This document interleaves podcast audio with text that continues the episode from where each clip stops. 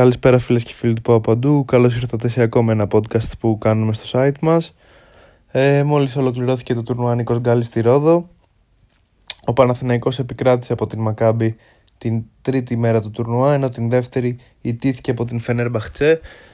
Ένας Παναθηναϊκός ο οποίος είχε δύο πρόσωπα σε αυτή τη μήνυ διοργάνωση. Αυτό κόντρα στην ομάδα του Δημήτρη Τούδη, στην οποία δεν είδαμε και τόσο καλά πράγματα και αυτό το πρόσωπο κόντρα στην ομάδα του Τικάτας όπου ο Παναθηναϊκός έβγαζε συνεργασίες, οι παίχτες φαινόντουσαν πιο δεμένοι μεταξύ τους ε, και πήρε εύκολα, σχετικά εύκολα. Είχε σε όλο το μάτς μια διαφορά 18 με 10 πόντους. Τελικά πήρε την νίκη. Ε, να πούμε ότι είναι πολύ νωρίς βέβαια για να βγουν τα συμπεράσματα. Είτε αρνητικά είτε θετικά δεν μπορούμε να κρίνουμε από τώρα την ομάδα του Αταμάν.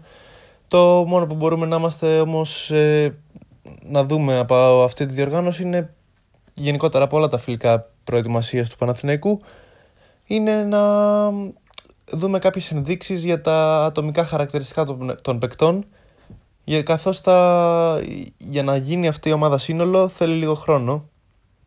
Είναι παίχτες που παίζουν πρώτη φορά μεταξύ τους. Ο Παναθηναϊκός άλλαξε το 90% του περσινού ρόστερ.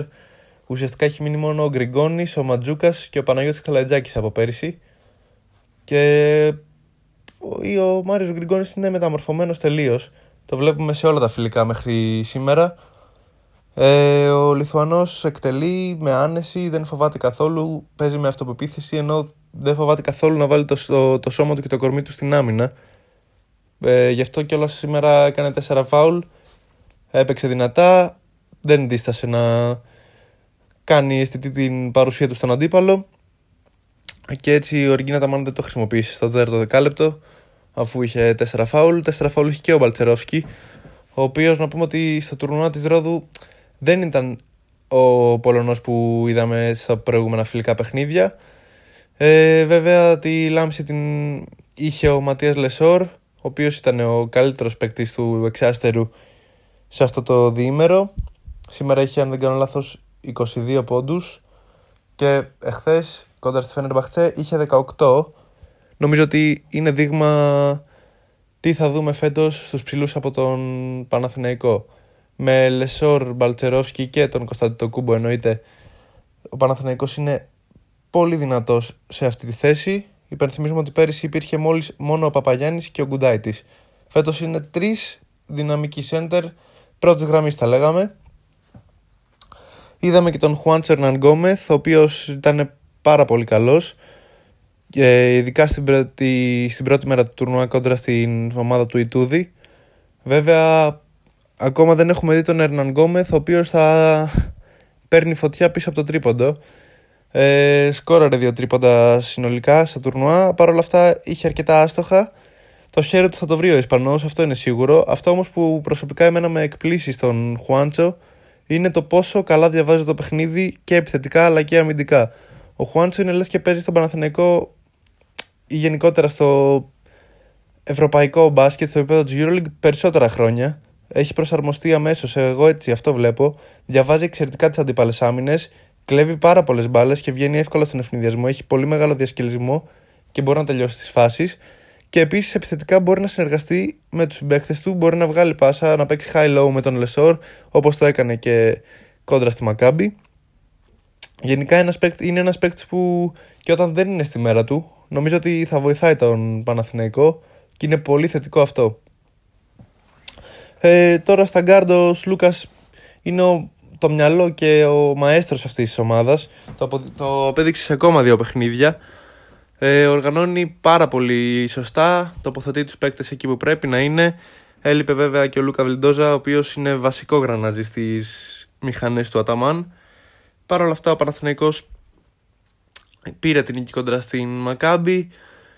Όπως είπα και πριν, ε, τελείως διαφορετικό παιχνίδι από αυτό με τη Φένερ Μπαχτσέ. Ο Παναθηναϊκός κόντρα στη Φένερ Μπαχτσέ είχε μόλις δύο τρίποντα, ενώ ε, κόντρα στην ομάδα του Κάτας είχε πάνω από 50% ποσοστό πίσω από τα, από τα 6,75. Είναι πάρα πολύ καλό αυτό.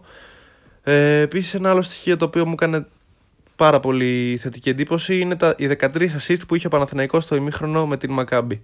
13 assist είναι ένα νούμερο το οποίο πέρυσι η ομάδα του Ντέγιαν Ράντονιτς και μετέπειτα του Χρήστο Σερέλη 13 assist είχε συνολικά σε όλο το παιχνίδι και ο Παναθηναϊκός του Ριγκίνα Ταμάν έχει 13 assist στο ημίχρονο. Είναι ε, ένα στοιχείο που δείχνει και να το τονίσουμε ότι η ομάδα δεν είναι καν δεμένη. Όταν ε, μάθει ο καθένας που είναι ο συμπέκτης του, τότε νομίζω ότι θα δούμε ακόμα καλύτερα πράγματα.